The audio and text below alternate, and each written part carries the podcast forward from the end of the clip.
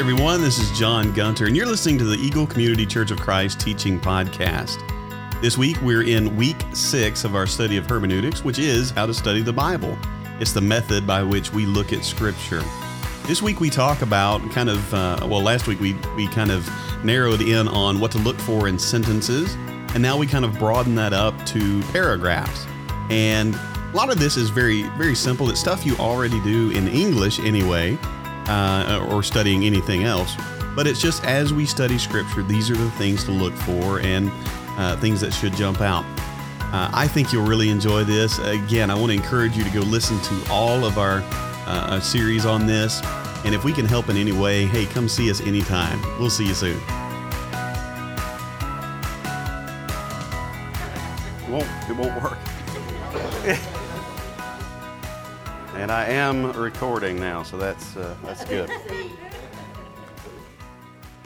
Uh, last week we talked about uh, you, the way this the way this has gone. I didn't point it out last week, but the way this has gone is what we learned first was kind of how we come to Scripture, the questions to ask, big questions, uh, what to kind of understand as you come to Scripture. That hey, we are separated by this time and situation language and all these years, you know.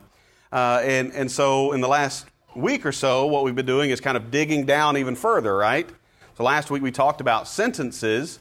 Uh, this week we talked about paragraphs. Last week was you want to notice all of these things as you uh, go through Scripture. And uh, I do have a handout for tonight. Can I get a volunteer or two to hand these out? Ethan got put on the spot. There you go. Oh, and, Ter- and Tammy knows you. That'll, that'll work. Thank you, guys. Uh, and I do, somebody asked about if I had stuff from other uh, classes, and I do have some left from each class. So if you need one of those, uh, you can get one of those as well. Uh, so last week we talked about as you come to Scripture, there are some things you want to kind of notice. Uh, they should jump out, and you, you should ask some more questions. So repetition of words. Again, this is something if, if someone wrote a love letter to you and uh, they said, I love you a bunch, that, that means something, right? Um, if they said something more negative, that would stand out, right? Uh, so you want to think about it, it, it, This is just really a reminder in, in how we read anyway. Uh, you also want to look at contrast, okay? Uh, this is good, this is bad. Comparisons, these are similar. Uh, we noticed lists, and we talked about those. Paul uh, loves to do those as well. Uh, again, naming all these things, and like I told you last week, my favorite thing is he includes all of these sins, and, and sometimes you get to the end and you think, yeah, he didn't cover mine, and then he says, and things like these. And you think, thanks a lot, Paul. Uh, also, cause and effect. This causes this effect. Uh, figures of speech. We're not always talking literally, are we? Uh, last week we used the example of thy word is a lamp to my feet, right? But we don't, we're not going to go outside here in a little while and think, I'm a faithful Christian. God, light this path up, right? Uh, that's, uh, that's a figure of speech, meaning God's word is going to help me along my life, right? Not a literal path, not literal feet, uh, and things like that. Conjunctions, because a lot of times that is, uh, uh, that uh, points to something else. We talked specifically about therefore. Again, the question you should always ask when you see a therefore, you ask what? What's it there for? Yes, it's pointing something out. Uh, also, verbs, uh, again, where all the action is, is what they said, and also pronouns. So you're wanting to identify who's speaking. Who's this to? Who's it about? Who's, who's speaking, okay?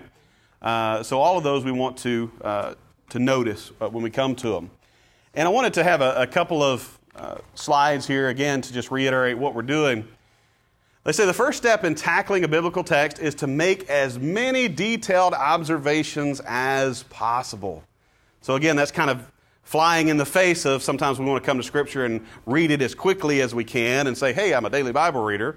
No, we want to get into the weeds of it and understand what, is all, what all is there.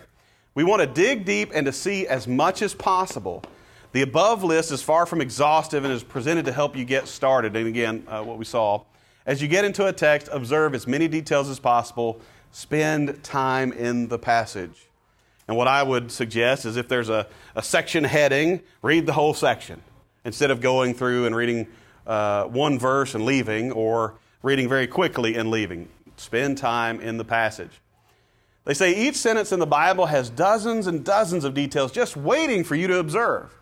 Look carefully at the text, read it over and over, observe, write down your observations. Read it again, look some more, write some more. Y'all getting this? Which observations have you missed?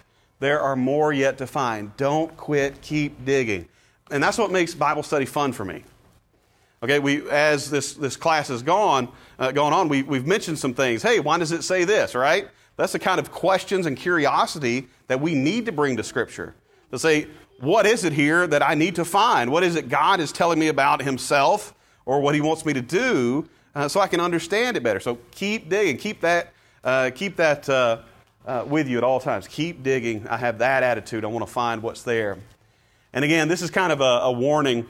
If you move straight from your initial reading of the passage to the application of that passage, you remain tied to your previous understanding of that text. You will rarely see anything new and exciting in the text, and the Bible will become boring for you. Likewise, it is unlikely that you will hear anything new from God, and your relationship with Him is likely to be stagnant. So, this is, this is the contrast to coming and, and trying to see what all is in the book. God revealed to me what's here. I want to notice all the details. Uh, if you're coming with all the answers already, you, there's no need for that, is there? There's no need for the attitude of what's here because I already know, right? So I'm kind of coming, if I'm coming with this uh, understanding that I already have all the answers, I'm not open to really seeing what's actually there, all the details that God has provided. And so that's, that's kind of their warning uh, for this. So tonight we talk about, uh, last week was again sentences, now we're broadening out uh, as you look at different paragraphs. And what we start with is what's, what's on your, uh, uh did I miss that? I missed one, didn't I? No, I didn't. Okay, it's there. They just didn't put it in the same order. Okay. All right, general and specific. Sometimes an author will introduce an idea with a general statement that is an overview or summary of the main idea. The author will then follow this general statement with the specific uh, specifics of the idea. Again, the, the example there hey, let's have dessert. Well, what does that mean? That's very general, right? Well, let's go have some apple pie. Who's up for that? Amen? Yeah. Um, let's do that. So you were looking for the general and specific. Here's an example Galatians 5:16. So I say, walk by the Spirit, and you will not gratify the desires of the flesh. That's very general, right? Walk by the Spirit. Well, then we ask, well, what does that mean? Okay? And you will not gratify the desires of the flesh. Well, what does it mean to gratify the desires of the flesh? Again, very general. But if you keep reading there, uh, well, they just kind of mentioned what I said. In 19 and 20, look at this. The acts of the flesh are obvious sexual immorality, impurity, and debauchery idolatry and witchcraft, hatred, discord, jealousy, fits of rage, selfish ambition, dissensions, factions, and envy, drunkenness, orgies, and again, my favorite, and the like, right? Okay, I'm going to cover it all as much as I can. And then in 22 and 23, you get the spirit part of that, right? We've got the flesh. Now, the specifics of the spirit. But the fruit of the spirit is love, joy, peace, patience, forbearance, kindness, goodness, faithfulness, gentleness, and self control. Uh, Jordan came up to me, I guess, Wednesday and said, I know, I know the answer to the forbearance question. Like, why is it forbearance, not patience? Do you want to talk about that right now? Uh, or is it too on the spot? Okay. And we brought up the question last week. You know, as we're noticing details, you know, here in 2022, how many of you use the word forbearance commonly? Right? And so when you come to a question like this, so this is, we know this is 2011 NIV. And so what you should say is, why'd they use that word? Because that seems a little, you know, a little out of character. Jordan? So, uh, forbearance and patience, like, right, we would think of them as the same thing.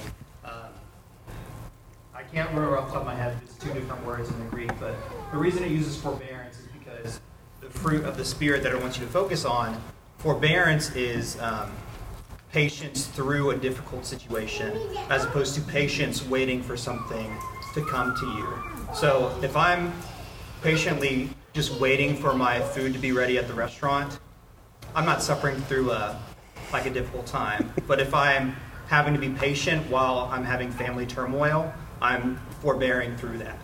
And so the fruit of the Spirit is not just waiting for good things to come to me, right? It's patiently waiting through a difficult time. And so that's why it's forbearance, mm. not patience. Well, not, what I hope you heard from that is when the waitress doesn't bring your food, you are not in forbearance, okay? Don't get upset. Just show some patience. Thank you, Jordan, for that. So, yeah, we, what we got was the specifics of the general idea right here, right? So, we're, we're noticing uh, those things. And then he says, So I say, walk by the Spirit, and you will not gratify, uh, again, uh, the desires of the flesh. And so we got all of that. Uh, so, second thing here is questions and answers. Occasionally, an author will raise a rhetorical question and then answer that question. Paul does that a, a lot. Um, the example here is Romans 6 1. What shall we say then? Shall we go on sinning so that grace may increase? Remember the context of this. People thought, hey, you know what I'll do? I'll help out God and show how gracious He is because I'm going to live however I want to. And because He's gracious to me, that will show how awesome God is. And Paul says, ah, hold up just a minute. Uh, he says, by no means, uh, we are those who have died to sin. How can we live in it any longer? So, Paul asks the question, a rhetorical question, that he's going to go ahead and answer. So, we notice those. Uh, more examples are found in Mark 7, uh, or Mark 2, uh, 7 through 224. Uh, open up to that real quick. I don't want you, there are three questions there, I believe. Mark 2, 7 uh, through 224. And I want you to Somebody raise their hand and you find the first question there. I believe it is in Mark uh, 2 7 is the first question. Are you singing up there? I'm singing? Okay.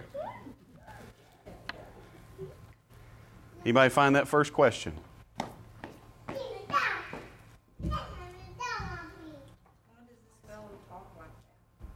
Why does the fellow talk like that?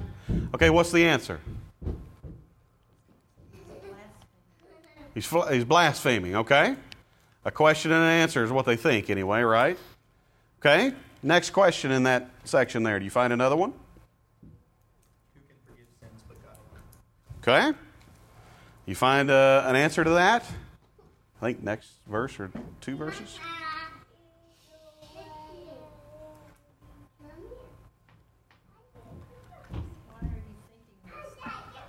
And why are you thinking those things? What verse is that, Ricky?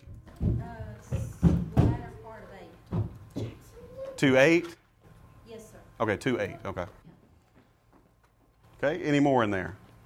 What, which one did you have, Jordan? What what verse was that? Oh, it was verse seven. Verse seven. Okay. Okay. Was, sounds sounds right. Okay. So you see, when you ask the question, you're you're finding, trying to find the answer, right? Is the answer in there? Do we do we find what the deal is? Okay. Um, we also want to notice dialogue. Uh, this is something I think is important for us to notice. Uh, it says dialogue, of course, overlaps with question and answer, uh, as noted above.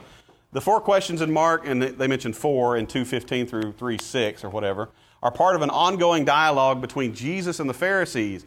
Dialogue may not seem at, fir- at first glance to be too obvious to worry about. Clearly, in narrative material, dialogue is employed frequently and is easy to spot, but do not simply read past the point of the dialogue. Now, for us, a lot of times, uh, because of, at least in my, the way I was brought up, we proof texted everything. So everything was a couple of verses, and then we moved to the next reference, which was a couple of verses. And, and so my idea of the Bible was that we had all of these uh, kind of, you would turn over and there's a rules of worship or something, you know. And then when you actually start studying the Bible, you realize most of it is written in narrative. It's telling the story of Jesus, not a big list of uh, uh, you know, legal do this and not do that, right? And so we need to notice when we're having uh, dialogue. They say, note the fact that a dialogue is taking place, then ask questions of the dialogue. Who are the participants? Who's speaking to whom? What is the setting? Are other people around? Are they listening? Are they participating in the dialogue? Is the dialogue an argument, a discussion, a lecture, friendly chit chat? What is the, the point of the dialogue? Uh, and they say you may find it helpful to color code the dialogue, assign one specific color to each participant, and then color the conversation accordingly. Who does color coding? I want to know who, whose brain works how. I don't color code. I do highlight in different you know, highlighters, but they mean absolutely nothing to me most of the time. It's it, especially if they're close together. It's it's you know green then blue then yellow if they're all together. That's right. Yeah, don't don't mess it up. Okay, so they you know they they offer this. You know that's that's something uh, you know if your if your mind works that way, you love this kind of thing. My Bible software does it, and it also uh, it can put little symbols on stuff. So if you find any Holy Spirit reference, you can put a little symbol on there, or God, or whatever, you know. And so that's helpful for some people. All right, purpose and result statements. Always identify purpose and result statements. These are phrases or sentences that describe the reason, the result, or the consequence of some action. Hopefully, my boys are listening right now because sometimes I get, what does consequence mean? And then they find out the consequence. Um, they're frequently introduced by result oriented conjunctions such as that, in order that, and so that, but they can also be introduced with the simple uh, infinitive. It says, For we are God's handiwork created in Christ Jesus to do good works. That is the reason, right? Uh, purpose and result. For God so loved the world that he gave his one and only Son. You did not choose me, but I chose you and appointed you so that you might go and bear fruit, fruit that will last, okay? A purpose and a result uh, statement. Also, we're going to talk about means. When an action, a result, or a purpose is stated, look for the means that brings about the action, result, or purpose. How is the action or result brought into reality? How is the purpose accomplished? And this is Romans 8:13. But if by the Spirit you put to death the misdeeds of the body, you will live the means by which the misdeeds of the body are put to death is the Spirit, right? Okay, so by the Spirit. Likewise, ponder, they say Psalm 119.9. How can a young person stay on the path of purity? And then it goes on to say, by living according to your word. Okay, so we're, we're getting the, all right, this is how you do this, all right? And also conditional clauses. Identify all conditional clauses. These are clauses that present the conditions whereby some action, consequence, reality, or result will happen. The conditional aspect will usually be introduced by the conditional conjunction if, okay? If this, then this, right? Whenever you encounter a conditional clause, always determine exactly what the required conditional action is, the if part, and what the result or consequence is, the then part. That's what my boys need to understand right now, right? If I do blank, then I get blank, or I don't get iPad, right? Logan and I had a conversation this morning, and he, he was, uh, we were talking about a consequence, and he said, Well, I, what do you mean? I've already done that today. And he wasn't supposed to. And so we got to talk about the consequence of that. And so uh, today he didn't ask me what consequence was. I think the, the context filled itself in there. Identify the conditional clause and the result or consequence in each of the following. All right, so we're, we're looking at the if then uh, clause here. If we claim to have fellowship with him and yet walk in the darkness, we lie and do not live out the truth. All right, if what? If we claim to have fellowship with Him, and what? Walk in the darkness, then what do we do? We're not living out the truth. We are lying if, if uh, that's what we see here. Condition if we claim to have fellowship, we walk in darkness. Result, we are lying and we do not live out the truth. Uh, the action uh, slash roles of people and the action slash roles of God. Very important to notice as well. Biblical passages often refer to actions of people as well as those of God. Identify these and mark them as separate. Ask the question what does God, further identify as Father, Son, or Holy Spirit, do in this passage? What do people do in this passage? Then ask whether there is any kind of connection between what God does and what people do, okay? For example, Ephesians 5 1 through 2 follow God's example, therefore, as dearly loved children, and walk in the way of love, just as Christ loved us and gave himself up for us as a fragrant offering and sacrifice to God. So, what does God do in this passage?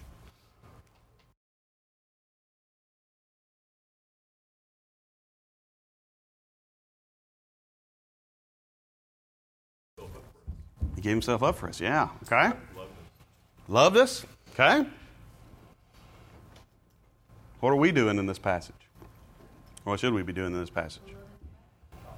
Following. Him. Following? Yep. Walk in the way of love.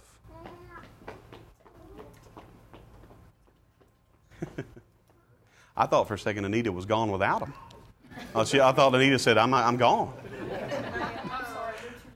Oh, you're okay. You're okay. That's fine.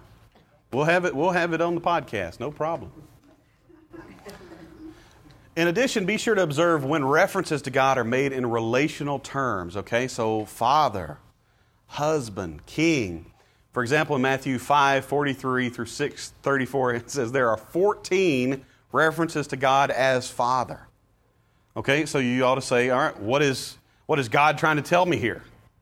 Well, God is trying to show himself relationally as, a good father, right? Uh, in all of these verses. And so we, we pick those things uh, out. And we kind of talked about this a little bit uh, last week. Terry brought this up when, when reading a particular passage. Uh, the emotional terms of a passage. It says the Bible is not a book of abstract technical information, it is a book about relationships. We need to say that again so we catch it. One more time. The Bible is not a book of abstract technical information, though some of us would love for it to be that. It is a book about relationships primarily relationships between God and people. Emotions play a big role in relationships. This is frequently overlooked in biblical interpretation. So we, we need to read as such. You need to kind of, as you spend time in the text, kind of take that on when you see those relationship uh, terms. So, as part of your careful reading, when you observe the text, be sure to underscore words and phrases that have emotional overtones. That is, words that convey feeling and emotion. Also, be sure to note words such as father, mother, child, daughter, son, and the like. These usually have underlying emotional connotations as well. And so, you, uh, for me, you know, you're kind of trying to put yourself in their shoes while reading. So, if I'm reading about a mother who's lost her son, that means something, right? More than just I'm reading words off a page. And so, I think that's, uh, that's very uh, helpful. Read Galatians 4 12 through 16 and note the emotional connotations of the italicized phrases and words. And I have that on the screen. Anyone want to, or anyone have the ability to read out loud and read with emphasis? Anyone want to do that? Rebecca, go ahead. Yeah. I don't know. I just feel like you could do that. Emotional. Yeah, no, that was not the comment. No. Just think, uh, the ability was the comment. Yeah. I plead with you, brothers and sisters, become like me, for I became like you. You did me no wrong. As you know, it was because of an illness that I first preached the gospel to you. And even though my illness was a trial to you, you did not treat me with contempt or scorn. Instead, you welcomed me as if I were an angel of God, as if I were Christ Jesus Himself. Where then is your blessing of me now? I can testify that if you could have done so, you would have torn out your eyes and given them to me. Have I now become your enemy by telling you the truth? Thank you, and very good job. I credit myself for knowing that you could do that. No. now, but you, you hear the emotion, right? This is a real story. This, this happened. Paul is pleading to these people who, who he has known here. And, and so there's no reason for us to come along and, and, read it as if we're speed reading. I plead with you, brothers and sisters, become like me, for I became like you. You did me no wrong. As you know, think of it as Paul sitting here pleading with these people. Notice how it says plead and not ask, right? That's a little more, I don't know, that's a little more emotional, right? I plead with you. Let me, let me, come on. You, you did me no wrong. You know, it's because of an illness and, and go on. And that's, that, those things should jump out to you, and we should read that with some feeling, again, as we uh, talked about uh, last week. And also, this is kind of a very related tone as well. Try to identify the tone of the passage. This will often be closely related to the identif- identification of emotional terms. However, once you have noted any emotional terms, continue on to determine the overall tone of the passage. Is it one of anger? a scolding tone, a sorrowful tone, or a tone of unimpassioned explanation. Again, the just explaining this, you know, no uh, big emotion here. So uh, we're going to uh, look at two different tones. You're going to tell me the tone. Since then you have been raised with Christ, set your hearts on things above, where Christ is, seated at the right hand of God. Set your minds on things above, not on earthly things, for you died, and your life is now hidden with Christ in God. When Christ, who is your life, appears, then you will then you also will appear with him in glory. What kind of tone was that? Was that one of anger? Encouraging. Yeah, encouraging. Yeah, absolutely. Uh, it, it, since then, you have been raised. You know, it's calling you to something. All right, now I'm going to encourage you to do the right thing here. Set your minds on things above, not on earthly things. All right? Galatians 3 1 through 4. You foolish Galatians. You think he said it like that? You think Paul was, was uh, saying it like that when he wrote that down? He was probably gritting his teeth, wasn't he? You foolish Galatians, who has bewitched you? Before your very eyes, Jesus Christ was clearly portrayed as crucified. I would like to learn just one thing from you. Did you receive the Spirit by the works of the law or by believing what you heard? Are you so foolish? After beginning by means of the Spirit, are you now trying to finish by means of the flesh? Have you experienced so much in vain if it really was in vain? You, know, you catch the tone, right? Again, if we're not taking time there, you just kind of go on. You need to get the feeling of it. Why Paul is saying, you, you foolish Galatians, who has bewitched you before you're very. No. No, try to get it as, as Paul wrote it there, okay? Um, this again, and you can't see it again, can you? I thought maybe it would show up this time. I, I wanted to put in there just a, uh, again, uh, last week as we talked about sentences, they have another uh, uh, one for paragraphs as well. And so if you really wanted to buckle down and do all of the things we talked about, uh, what they encourage you to do is print these things out. If you want to deal with a certain section of Scripture, I want to, I want to do the Sermon on the Mount. And so print out Matthew 5, 6, and 7. Maybe, uh, you know, blow it up. You have a lot of spaces there. I don't write in a Bible. Uh, I don't have enough room. Uh, part of it's my personality as well. Like I'm not a bumper sticker or uh, tattoo person because I don't like anything enough to have it there for a long time. Uh, so that's just my personality. Uh, and then in my Bible, I'm like, oh, why did I write that? Now, now I, I caught this part of that. Now I want to scratch this out. Uh, but I, I think like this, you have enough room to kind of make your notes. And so if you're studying to teach a class, do this. You know, take, uh, I want to teach the kids about, you know, whatever. Well, print that scripture out, blow it up, give yourself some room, uh, and, and then do the things we've been talking about. And I'm telling you, once you get done with all this, you, do, you won't have to have these notes. You'll do this automatically. I don't, I don't use these notes. This is just how I read Scripture now. I'm trying to catch all the details. I'm trying to understand uh, what's important, who's talking, you know, all of these things we've been talking about. Uh, and so, again, uh, this will all just kind of give you a freedom uh, to go in and to understand I can do this. And to me, that's when it, it becomes a whole lot of fun. And so, um, that is it for this week as far as the lesson goes. Um, I have kept you over almost every time. And so we have we have a few more minutes. Uh, do you have questions? Do you have comments? Uh, do you want to go ahead, Heath? Oh, uh, just that diagram you showed of trying to break down a passage. That's Romans.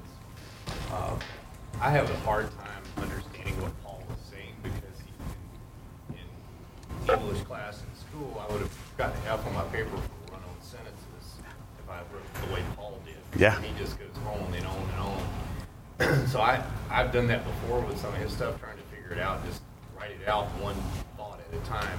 He may have 12 thoughts wrapped up in one sentence. Mm-hmm. Uh, but it, it does help to write it out sometimes to try to dissect what is he really saying. Yeah he's a smart man. Exactly. And, and sometimes with, um, you know, depending on what you're talking about, sometimes you really have to have a, a good grasp of the big picture or the something behind the scenes that's informing what he's talking about. Uh, and, and, sometimes we, we walk so closely that we don't see. And so it's, it's one of those things where you've got to try to, uh, as you study and you, you, know, you learn more about God's Word, you, you hope that that informs as you read. Oh, yeah, I remember you know, kind of this conversation over here. Um, sometimes, you know, to me, uh, that's what commentators do really well. Uh, because, uh, you know, a lot of good, when they, people write a good commentary, a lot of times they have spent years in that book.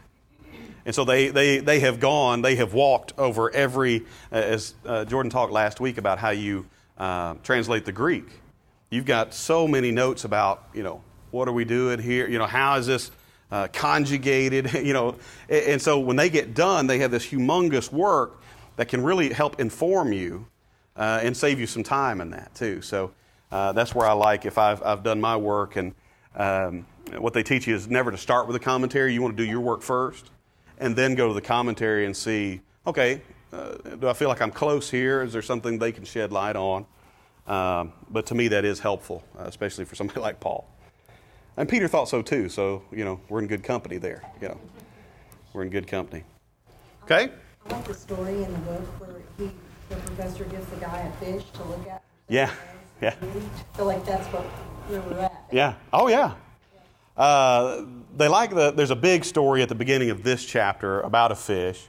Uh, another one they I just mentioned at the beginning is uh, they, they kind of want you to think about it as a you know if you were reading a love note, how would you go over that and read it? You know, somebody special has written it to you, and so you want to kind of catch every little thing and uh, you know kind of uh, see what's important there. So yeah, absolutely. I, I didn't think we would have time to get to that, or I would have mentioned it more. So Connie is uh, she's ahead of the curve here. You read letters written during the Civil War, the love letters. Mm-mm. They're so eloquent, so long, and now we're down to not even spelling words. It's going to be a sad thing to look back on our letters that we don't write anymore. But Well- the Civil War letters are very explanatory, very Yeah. fluffy. Yeah, I get I get that. Well, and that's kind of like we've talked about at the beginning, where you know language changes, how we use language changes.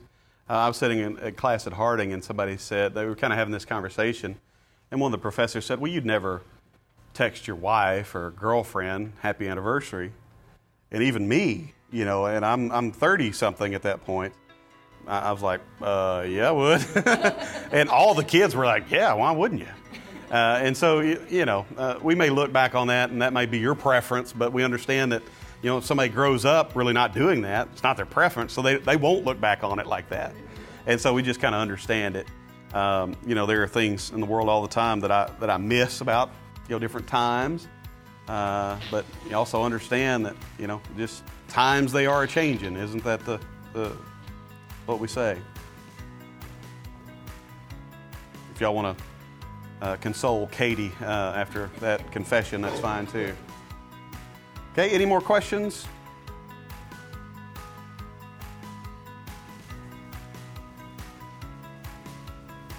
Easy enough. You've got the uh, the notes. Uh, this is the only thing I have not put on the um, the Google Drive yet. So again, if you're new to the class, remember all of this, including all the slides, are on the Google Drive. You can get on our uh, Facebook uh, page and see that. Just click on that link, and that'll give you access to all of that. I'll do that later this evening. Um, if you don't have any other questions, I'm gonna stop this recording. Good.